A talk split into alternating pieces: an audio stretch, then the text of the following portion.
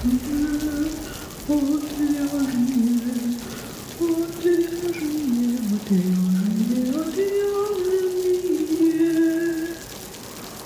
шоу «Отвяжные».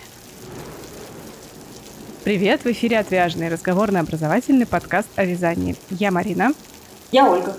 И сегодня у нас маленький такой спецвыпуск о Пряхофесте. В гостях у меня Ольга Журавлева. Она, собственно, этот фестиваль придумала, организовывает. И это единственный в России фестиваль придения и всего, что с ним связано. Как обычно, вначале я всем напоминаю поддерживать наш проект. Поддерживайте Пряхофест, если вы уже о нем знаете, то тем более поддерживайте. Наши с Ольгой проекты чем-то похожи, потому что мы в них только вкладываем, вкладываем, а, а обратно ничего не, не получаем. Поэтому, если у вас есть желание нас поддержать, то просто не сдерживайтесь, поддерживайте. И я напоминаю, что в магазине «Хобби Идея», если вы покупаете пряжу и пишете, что вы от нас, то вы там тоже можете что-то получить. И нам от этого тоже приятно, потому что «Хобби Идея» — это наши друзья и наши спонсоры. Итак, давайте перейдем к Пряхофесту. Оля, расскажи, пожалуйста, что же это за фестиваль? Это фестиваль, который в первую очередь посвящен придению, как основному виду ремесел, о котором рассказывает фестиваль. И э, также в нем могут участвовать фермеры, разводящие шерстных животных, овец, коз, альпак, кроликов, верблюдов, возможно, еще какие-то варианты, там, собак, например, а, а также тех мастеров, которые делают инструменты для придения. Еще, кроме всех вышеперечисленных, в фестивале могут участвовать любые ремесленники разных направлений, потому что мы все украшаем жизнь друг друга, почему бы на фестиваль не позвать других мастеров. Но я так понимаю, что это не только ремесленники, не только как маркет, а вот реально целый фестиваль, потому что кроме всяких ну, продажнической да, части, назову ее так, а там еще и лекторий, где участники и гости, приглашенные гости, специально приглашенные гости читают лекции на разные темы. И еще куча всяких активностей. Давай э, перечислим несколько активностей, которые были на прошлом фестивале, ну такие самые яркие, и на этом. На самом деле все верно. Фестиваль задумывался как образовательный, и поэтому на нем есть и лекции, и мастер-классы для людей разного возраста. Причем тоже это мастер-классы не только предельные, но и по разным текстильным направлениям, и мероприятия, которые предназначены для того, чтобы просто развлекать людей, потому что очень часто люди едут семьями, с детьми, мужьями, тетями, бабушками, а, друзьями, знакомыми, и бывает так, что кто-то хочет отвлечься, поэтому предусмотрены концерты. В том году были концерты, в этом году были концерты, будут концерты. Кроме того, в этом году будут классные танцы всякие ирландские, шотландские с а, людьми, которые очень известны в узких кругах по поводу организации как раз вот этих шотландских ирландских танцев. Будет целый день посвященный британской тематике. Он начнется с разговоров о шерсти, а закончится вот таким праздником. Потом э, из такого основного интересного на фестивале будут показы одежды от дизайнеров, работающих с пряжей ручной работы. И эти показы интересны тем, что они, таких мастеров на самом деле в России не так много. За три года, которые я делаю фестиваль, мне попалось меньше десятка таких авторов. То есть я стараюсь как-то рассказывать, возможности приглашать их с показами своих коллекций. В этом году будет минимум одна новая э, девушка-дизайнер, и с того года тоже несколько авторов сохраняются. Кто-то привезет новые работы, кто-то привезет повторы старых, но для новой аудитории в новом месте, поэтому тоже должно быть интересно. Из классного будет, э, из классного и нового будет показательное выступление э, центра, в котором тренируют пастушьих собак. Мы привезем живых овец, мы привезем, ну, точнее, ребята привезут своих собак уже натренированных на это дело. И поскольку это международное движение, то тоже такая интересная история, что они будут показывать выступления своих животных. А, ну, из такого живого, активного, не совсем относящегося к придению в этом году будет фаер-шоу. Будет более такой классный, интересный вариант повтора исторического лагеря. В том году он не очень получился, потому что фестиваль был в городе, и не так удобно было сделать это красиво. В этом году мы будем практически все время на природе, и будет специальная территория, которая позволяет палатки поставить, поставить историческую торговлю, исторические мастер-классы. Будет несколько мастеров, которые занимаются историческим крашением разными способами, от Древней Руси до современности. То есть тоже можно будет покрасить свою пряжу, например, либо посмотреть на то, как это делают профессионалы. То есть такая классная дополнительная активность для тех, кто, например, не хочет прясть, но хочет красить. А что такое исторический лагерь? То есть они просто будут одеты как э, ну, исторические? Или что это? Ну, если так грубо назвать, то да, но на самом деле это люди, которые занимаются исторической реконструкцией. Они mm-hmm. едут с палатками, с обустройством лагеря таким, которым они пользуются на исторических фестивалях. И в зависимости от того, чем занимается каждый из участников, там кто-то привезет крашение, кто-то будет делать керамические пряслицы, такие специальные грузики для веретен в древности использовались у разных народов. А, то есть это получается, они будут э, показывать именно а, процесс а, производства не современный, а который был как бы раньше. Ну, то есть тоже реконструировать его по, по факту. Да, это как раз площадка, которая предполагалась изначально для того, чтобы людям показывать, как работают старинные технологии, чем они отличаются от современных, причем там будут простейшие мастер-классы, типа вот изготовления этих прясок керамических, а будут довольно сложные, узкоспециализированные, а, там, типа качество кромок на одежде прибалтийско-финских народов, вот такого плана. Ого. То есть там полный спектр а, интересов будет затронут и для специалистов, и для тех, кто просто приехал время провести, там детей посадить, позаниматься. Интересно. Для тех, кто вяжет, э, возможно, будет открытием, что есть такая древняя техника вязания иглой. Будет девушка, которая будет показывать, как, Ого! как вязали в древности таким образом. А, на самом деле есть какое-то количество разных способов вязания иглой, тоже очень интересные. Можно использовать как декоративную такую технику, украшающую, например, изделия, сделанные современными способами. Да, это звучит очень круто. И у меня еще вопрос возник про собак, да, которые привезут собак. А где они возьмут стадо овец? Неужели они с собой привезут стадо овец? Нет, не совсем. А, овец я нашла в Суздале. Я так думаю, что я договорюсь просто с владельцами на то, чтобы взять овец либо в аренду, либо ну, в крайнем случае придется их купить, а потом переустроить, либо подарить владельцам собак, потому что, ну как, мне самой держать их не, негде, у меня есть одна коза, мне хватает. Вот. И ну, вообще Суздаль, он такой очень деревенский, он очень уютный, и там многие держат домашних животных, поэтому с овцами проблем, я думаю, не будет. Тем более, что на территории отеля, который нас принимает, это отель «Горячие ключи», есть свое подворье, там лошадь, пони, северные олени, собаки, куры, гуси, свиньи, кролики. В общем, там полно всего, а овец нет.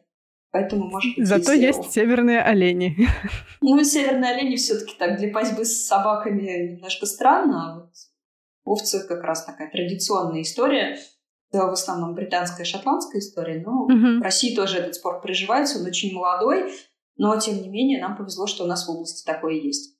А я так понимаю, что это второй же, да, фестиваль, это не первый? Первый фестиваль был в прошлом году, потому что в позапрошлом из-за пандемии мне пришлось отменить а. тот, который я хотела провести раньше, то есть он просто перенесся на год вперед. Угу. А ты организуешь, я так понимаю, все в основном сама, все это на твоих плечах. Кто тебе помогает? В этом году мне помогают э, прям активно два человека. Это Лиза Комарова, она архитектор, дизайнер и владелица керамической мастерской. Она будет со своей керамикой, можно подойти к ней познакомиться. И весь визуал фестиваля, который вы видите в соцсетях, делала Лиза. Ну и так морально поддерживает тоже. И еще есть Вера Арестова, она профессиональная журналистка, она занимается как раз распространением пресс-релизов, которые она пишет, общается с а, людьми, которым может быть интересен фестиваль.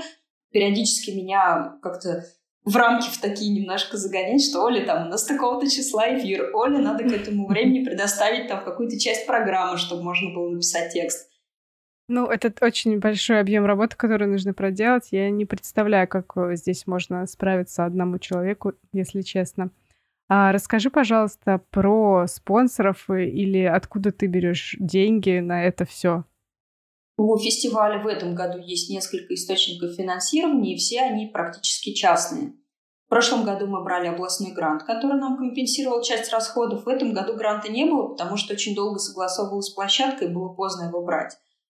А в этом году нам помогают несколько организаций, и на самом деле все в основном помогают даже не деньгами, а скорее каким-то действием, потому что иногда действие тоже очень важно.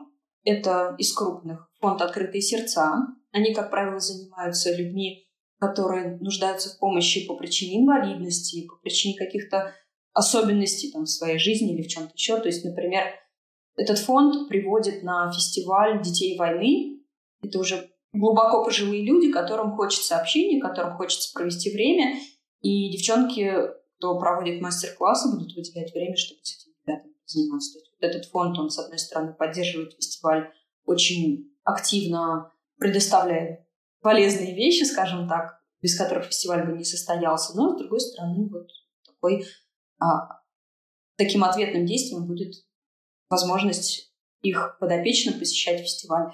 Будет очень классная организация спецтранс. Они в том году нам тоже помогали. Они занимаются переработкой э, раздельного сбора мусора. То есть они собирают mm-hmm. уже сортированным. Мы сможем мусорить раздельно собирая там в сетки пластик отдельно, стекло отдельно, бумагу, отдельно пищевые отходы, и потом ребята все это вывезут и переработают. Они крутые тем, что к ним можно приехать на производство, посмотреть там, как стекло, пластик и так далее сортируется, разбирается, и проследить его дальнейшую судьбу. Еще дымов керамика – это такое суздальское производство, которое, как-то неудивительно, занимается керамикой. Они помогают информационно, и от них еще там будет дополнительная помощь тоже большое спасибо.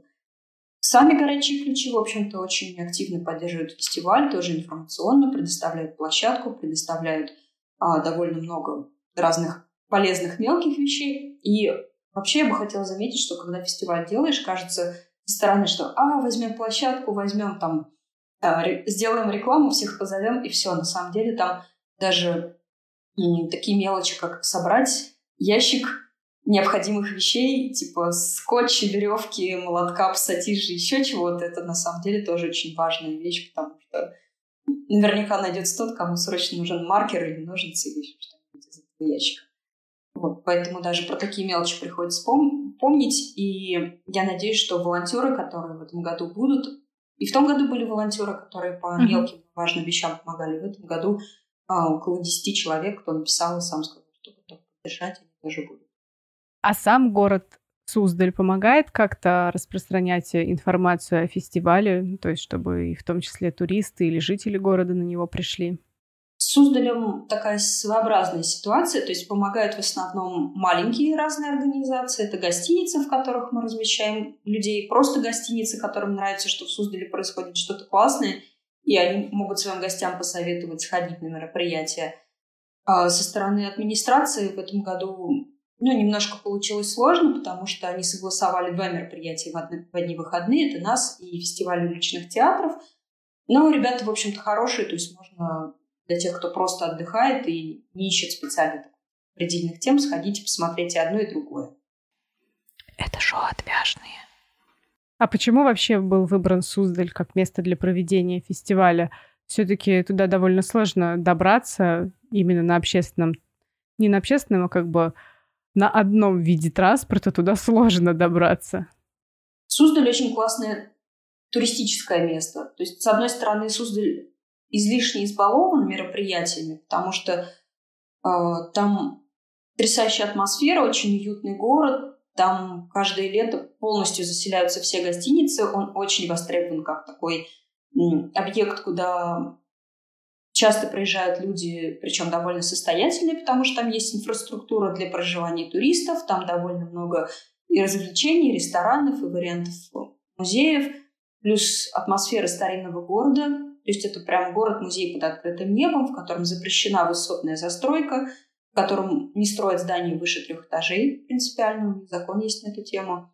И на самом деле я готовлю в соцсетях такой пост, чтобы люди, которые приезжают в Суздаль, кроме фестиваля, могли просто классно провести время и найти возможность как-то еще скрасить свой отдых, то есть там и на территории самих горячих ключей На площадке mm-hmm. фестиваля есть разные развлечения. Там и сапы, и пляж, и лодки, и катамараны, и шашлыки можно пожарить, и в спа сходить. То есть там вообще что хочешь. И животных пощупать в контактном зоопарке. И в самом городе там хочешь велик бери, хочешь бери камеру, ищи какие-то заветные уголки, что-то красивое. Можно в музей сходить, можно сходить в любые церкви, посмотреть, как это все выглядит. То есть там потрясающие пейзажи. Получается, с одной стороны, такой э, деревенский отдых, но с другой стороны, и что-то более-менее городское тоже есть. Ну, это такая деревня-курорт. Я бы это так назвала, потому что там, с одной стороны, есть ощущение деревни, там с утра поют петухи, там вот эти маленькие домики старенькие, а с другой стороны, там хочешь идешь в один ресторан, хочешь в другой, хочешь в боулинг, хочешь в бар, хочешь еще куда-то, там, в дискотеку, например. Там бывают совершенно разные мероприятия, типа съезд дизайнеров, например. Дизайн-уикенд периодически проходит. Да, это звучит очень интересно. Я надеюсь, что я успею посмотреть Суздаль. Кстати, да, ребят, я тоже еду на фестиваль. Я буду там все три дня, 17, 18, 19 июня. И также я там буду так, скорее всего, записывать вживую подкаст э, с Есенией из Трендбюро. А еще, возможно, будет лекция. Так что, ребят, приезжайте обязательно. Это сложно, но я думаю, что это того стоит. Хотя бы один денечек заехать и одним глазком посмотреть, что же там такое классное. А, Оль, давай вернемся немножко в начало. А какая была цель создания этого фестиваля? То есть это чтобы объединить как-то сообщество предильщиц да, и производителей шерсти фермеров. Или это для популяризации придения? Расскажи, пожалуйста, какая была задумка? Я бы сказала, что это такая комплексная была проблема, потому что во-первых, в нашей стране нет рынка шерсти сложившегося. Но это на самом деле связано с историей страны и с историей экономики России после Советского Союза, когда стали разваливаться колхозы и совхозы, когда начались проблемы со сбытом переработкой шерсти, и фабрики стали покупать шерсть за рубежом. И в каком-то смысле даже была утрачена культура разведения шерстных животных, то есть там стали смешивать несколько разных например, пород, чтобы а, получать больший выход мяса, не обращая внимания на то, какого качества шерсть. И мероприятия вообще в поддержку шерстного животноводства, они по всему миру проводятся, причем довольно давно, то есть там есть фестивали, у которых история насчитывает 30-40 лет, и они проводятся ежегодно, собирают огромную массу людей. В общем-то, я вот этим фестивалем хочу, с одной стороны, присоединиться к мировой вот этой традиции, которая объединяет тех, кто на старте производит шерсть, тех, кто ее перерабатывает, и конечных потребителя. А с другой стороны, мне хотелось в России сделать место, где могли бы собираться люди, которые делают пряжу, которым есть что друг другу рассказать, которым есть что друг другу продать и у кого купить, потому что само ремесло достаточно нераспространенное, и по моим таким очень грубым подсчетам людей занимающихся придением в России не так много, это около 5000 человек на всю страну. И с другой стороны, все эти люди очень хотят общаться и объединяться, но большинство из них не имеет либо возможности, либо какого-то ресурса организовывать события. У меня такой ресурс есть, есть настроение, есть желание, и я на самом деле делаю фестиваль, на который я бы хотела поехать сама, поскольку сейчас и за границу особо не поедешь, и ну, как-то на другие мероприятия именно пряхи сложно попасть. Я даже специально делала списки событий, на которые пряха может поехать. Но там, как правило, нет единомышленников, нет компаньонов, и возможность именно встретиться вживую, она в таком виде в данный момент в России есть только пряха фесте.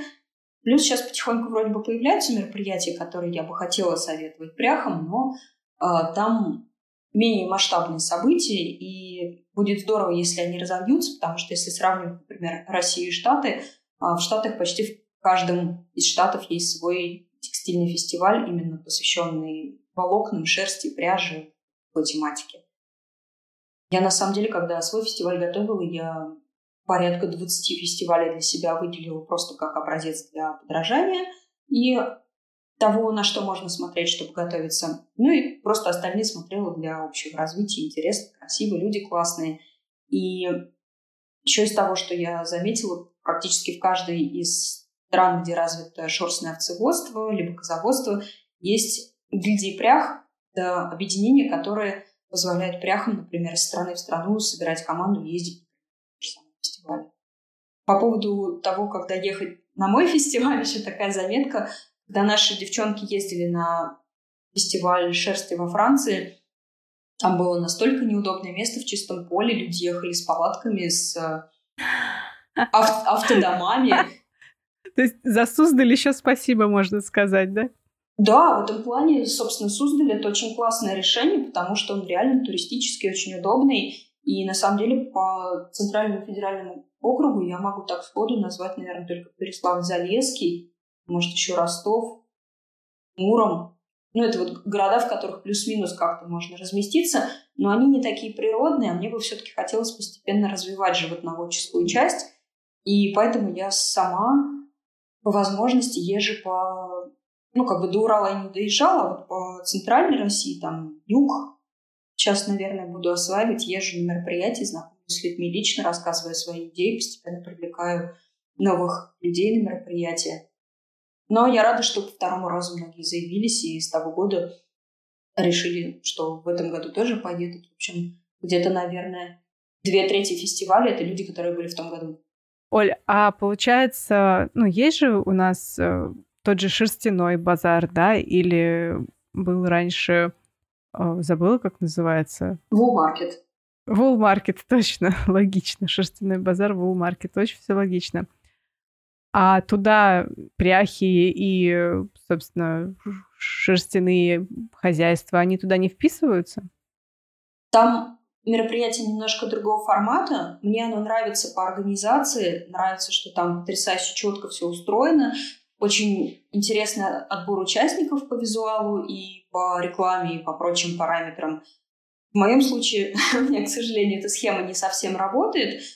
И отличие наших мероприятий в том, что прях я беру всех. То есть я не делаю отбора по тому, сколько подписчиков, какой визуал, хотя я стараюсь людей учить тому, чтобы они рассказывали о своем деле красиво, подробно, чтобы привлекали новых людей и чтобы у всех были классные продажи. Часть участников шерстяного базара в этом году будет на моем фестивале, потому что, в общем-то, все заинтересованы в новой аудитории. И я сама ездила участницей на предыдущий апрельский шерстяной базар, очень довольна. Но могу точно сказать, что прях там было двое. Я и Лена Юсова, Berry Fiber. Кроме того, еще была Лена Иванова из Москвы. Она коллекционер оренбургских шалей платков такого направления творчества. Но, насколько я знаю, она сама не вяжет, она чисто коллекционированием занимается и перепродает эти вещи. Все остальные, кто там выставлялся, это либо ремесленники разных направлений, либо люди, которые окрашивают пряжу, либо это магазины с пряжей, которые, ну, по сути, просто перепродают какие-то интересные товары mm-hmm. вязальщицам. В целом, для классических вязальщиков это очень классное мероприятие, потому что у них есть определенный запрос на метражи, на толщину, на окраску, на составы, и, соответственно, они приходят в такой, ну, на такой большой рынок, где они могут выбрать себе пряжи под проект. А пряжа ручного плетения — это немножко другое, она... Более узкоспециализированная, да? Да, она более специфическая, но самое забавное, что по поводу пряжи ручной работы я могу заметить, это то, что цена на самом деле бывает на пряжу ручной работы даже ниже, чем на фабричную, просто из-за того, что даже цена образования у прях не очень развита. Ну, я тут бы поспорила, потому что, ты знаешь, цены на ручную работу зачастую бывают просто неадекватные. И по причине того, что ну, либо у человека не покупают да, в сельской местности за большую цену, либо по причине того, что человек просто не понимает, а что на самом-то деле все должно стоить больше. Поэтому это тот разговор, о котором я могу очень долго возмущаться но, но не будем о нем говорить. А, слушай, вкратце я так понимаю, что все-таки тот же шерстяной базар, да, или прочие подобные мероприятия, там как бы многие пряхи, они бы не прошли, и в том числе по визуалу. Все верно. Угу. А, слушай, а как вообще твои личные ощущения? Тебе хотелось бы расширить сообщество прях, то есть чтобы таких людей было больше? чтобы стало больше фермеров, которые разводят э, животных ради шерсти? Внезапно выяснилось, что в нашей стране все есть, надо просто знать, где искать. Потому что в тот момент, когда я стала готовить фестиваль, вдруг стали находиться и дизайнеры, и заводчики животных, причем совершенно разных направлений. Даже, например, такое специфическое для России животное, как альпака, есть минимум в шести крупных хозяйствах по России. Плюс еще есть мелкие владельцы альпак, просто которые у себя дома их держат. Именно для шерсти не разводят. Ну, потому что я слышала, что есть какие-то альпаковые фермы, фермы, несколько даже штук под Москвой. Туда можно приехать их погладить. Но шерстью они тоже занимаются? В разной степени. Если сравнивать это с э, Штатами, например, с Мексикой там, или с Южной Америкой, там чаще держат альпак для шерсти и на мясо. У нас на мясо их никто mm-hmm. не держит, потому что животные дорогие. Но бывает так, что их держат, например, просто как в зоопарке, и, как правило, шерсть может быть не нужна, потому что те, кто их стригут, не знают, что с ней потом делать. Соответственно, эта шерсть никуда не попадает, ее либо выбрасывают, либо, ну, в крайнем случае, могут через Авито продать, я часто через Авито покупаю шерсть. И, соответственно, моя задача просто состыковать э, владельцев животных и тех, кто может покупать у них шерсть. И поскольку пряхи становятся с каждым годом все более разборчивыми, я надеюсь, в том числе благодаря мне, вот, а, что они постепенно мотивируют э, заводчиков животных делать шерсть продуктом, который будет конкурентоспособен, то есть они содержат животных в чистоте, они сырье сохраняет таким образом, чтобы с ним было удобно и приятно работать. И все остаются в плюсе. То есть даже есть, например, семинары, которые несколько моих знакомых проводят для заводчиков животных, как повысить ценность шерсти и продавать ее дорого. Это на самом деле классно, mm-hmm. потому что для фермеров очень важно, чтобы хозяйство было рентабельным. Если эта информация будет доходить до населения, то с большой вероятностью ну, мы как-то и частные хозяйства поднимем, и в целом рынок будет более таким насыщенным хорошими продуктами, качественными. Угу. Ну, то есть ты, по сути, создаешь э, рынок даже шерсти, я бы сказала. Ну, в каком-то а, смысле, ну, сырья. Да. То есть и э, за счет повышения конкурент увеличения числа конкурентов, да, у людей есть э, смысл стремиться к улучшению качества а, своего сырья. И, кстати, у нас был выпуск перед Новым годом с овечьим хозяйством. И там мы как раз-таки затрагивали вопрос э, того, как э, содержать овец, чтобы шерсть была хорошая и классная. Тоже можете вернуться и послушать. И заодно узнать, э, что овечье хозяйство — это только кажется сказочным и прекрасным. Вот на самом деле это тяжелый труд, с которого ты далеко не всегда будешь получать доход достойный доход. Но зато овечки классные и добрые, и вообще лучшие друзья, как и козочки. Еще из интересного тоже такое хотела рассказать момент, что я на самом деле фестиваль задумала в 2019 году, и с 19 по 20 я просто ездила, знакомилась по разным городам лично с пряхами, потому что я на тот момент была таким человеком не очень известным, и было странно, что кто-то незнакомый приезжает, хочет что-то провести. Ну и, соответственно, моя задача была ну, как-то вызвать у людей доверие тем, что вот она, я живая, mm-hmm. я приехала специально ради того, чтобы с вами пообщаться, что мои намерения серьезные. И в тот момент, когда я искала мастеров, которые могли бы участвовать у меня в фестивале, где-то, наверное, человек 10 было с хорошим визуалом, ну, прям таким, за которые не стыдно. А у остальных начинались сложности и проблемы, даже если сам товар был хорош. Сейчас я могу назвать порядка, наверное, 30-40 проектов, чье творчество мне нравится, и нравится, как оно выглядит, и что они выросли за последние три года. Это очень круто. И если моя работа и моя деятельность как-то повлияла на кого-то, то я тоже что я как-то способствую развитию сообщества предельного, сообщества красильного в том числе. Ну, с красильным все проще. Те, кто красит пряжу, у них, как правило, нет выхода. Либо ты ее показываешь красиво, либо ты ее не продаешь. А с пряхами все сложно, потому что у прях, ну, скажем так, у всех какие-никакие заказчики есть. А, либо ты продаешь не очень красивый визуал и дешево, либо ты продаешь дорого и красиво, но, как правило, эти части сообщества иногда даже могут не пересекаться, потому что вязальщицы, как правило, выбирают с красивым визуалом, а обыватели, там, владельцы собак, например, которые отдают собачий пух прясть, у них уже свои пожелания просто спряли, отдали, разошлись, и есть там какие-то фотки, нет каких-то фоток. Просто человек сделал свою работу, отдал большие деньги. То есть, как правило, а, та часть сообщества, которая работает с дешевым сырьем, она не делает ни постов, ни фотографий, ни текстов хороших. Это шоу отвяжные. Оля, у меня последний вопрос. А какие твои пожелания к гостям фестиваля, к участникам фестиваля? Или, может быть, пожелания, мечты, надежды? Пожалуй, гостям и участникам фестиваля одновременно я бы пожелала, желала провести время с удовольствием и пользой.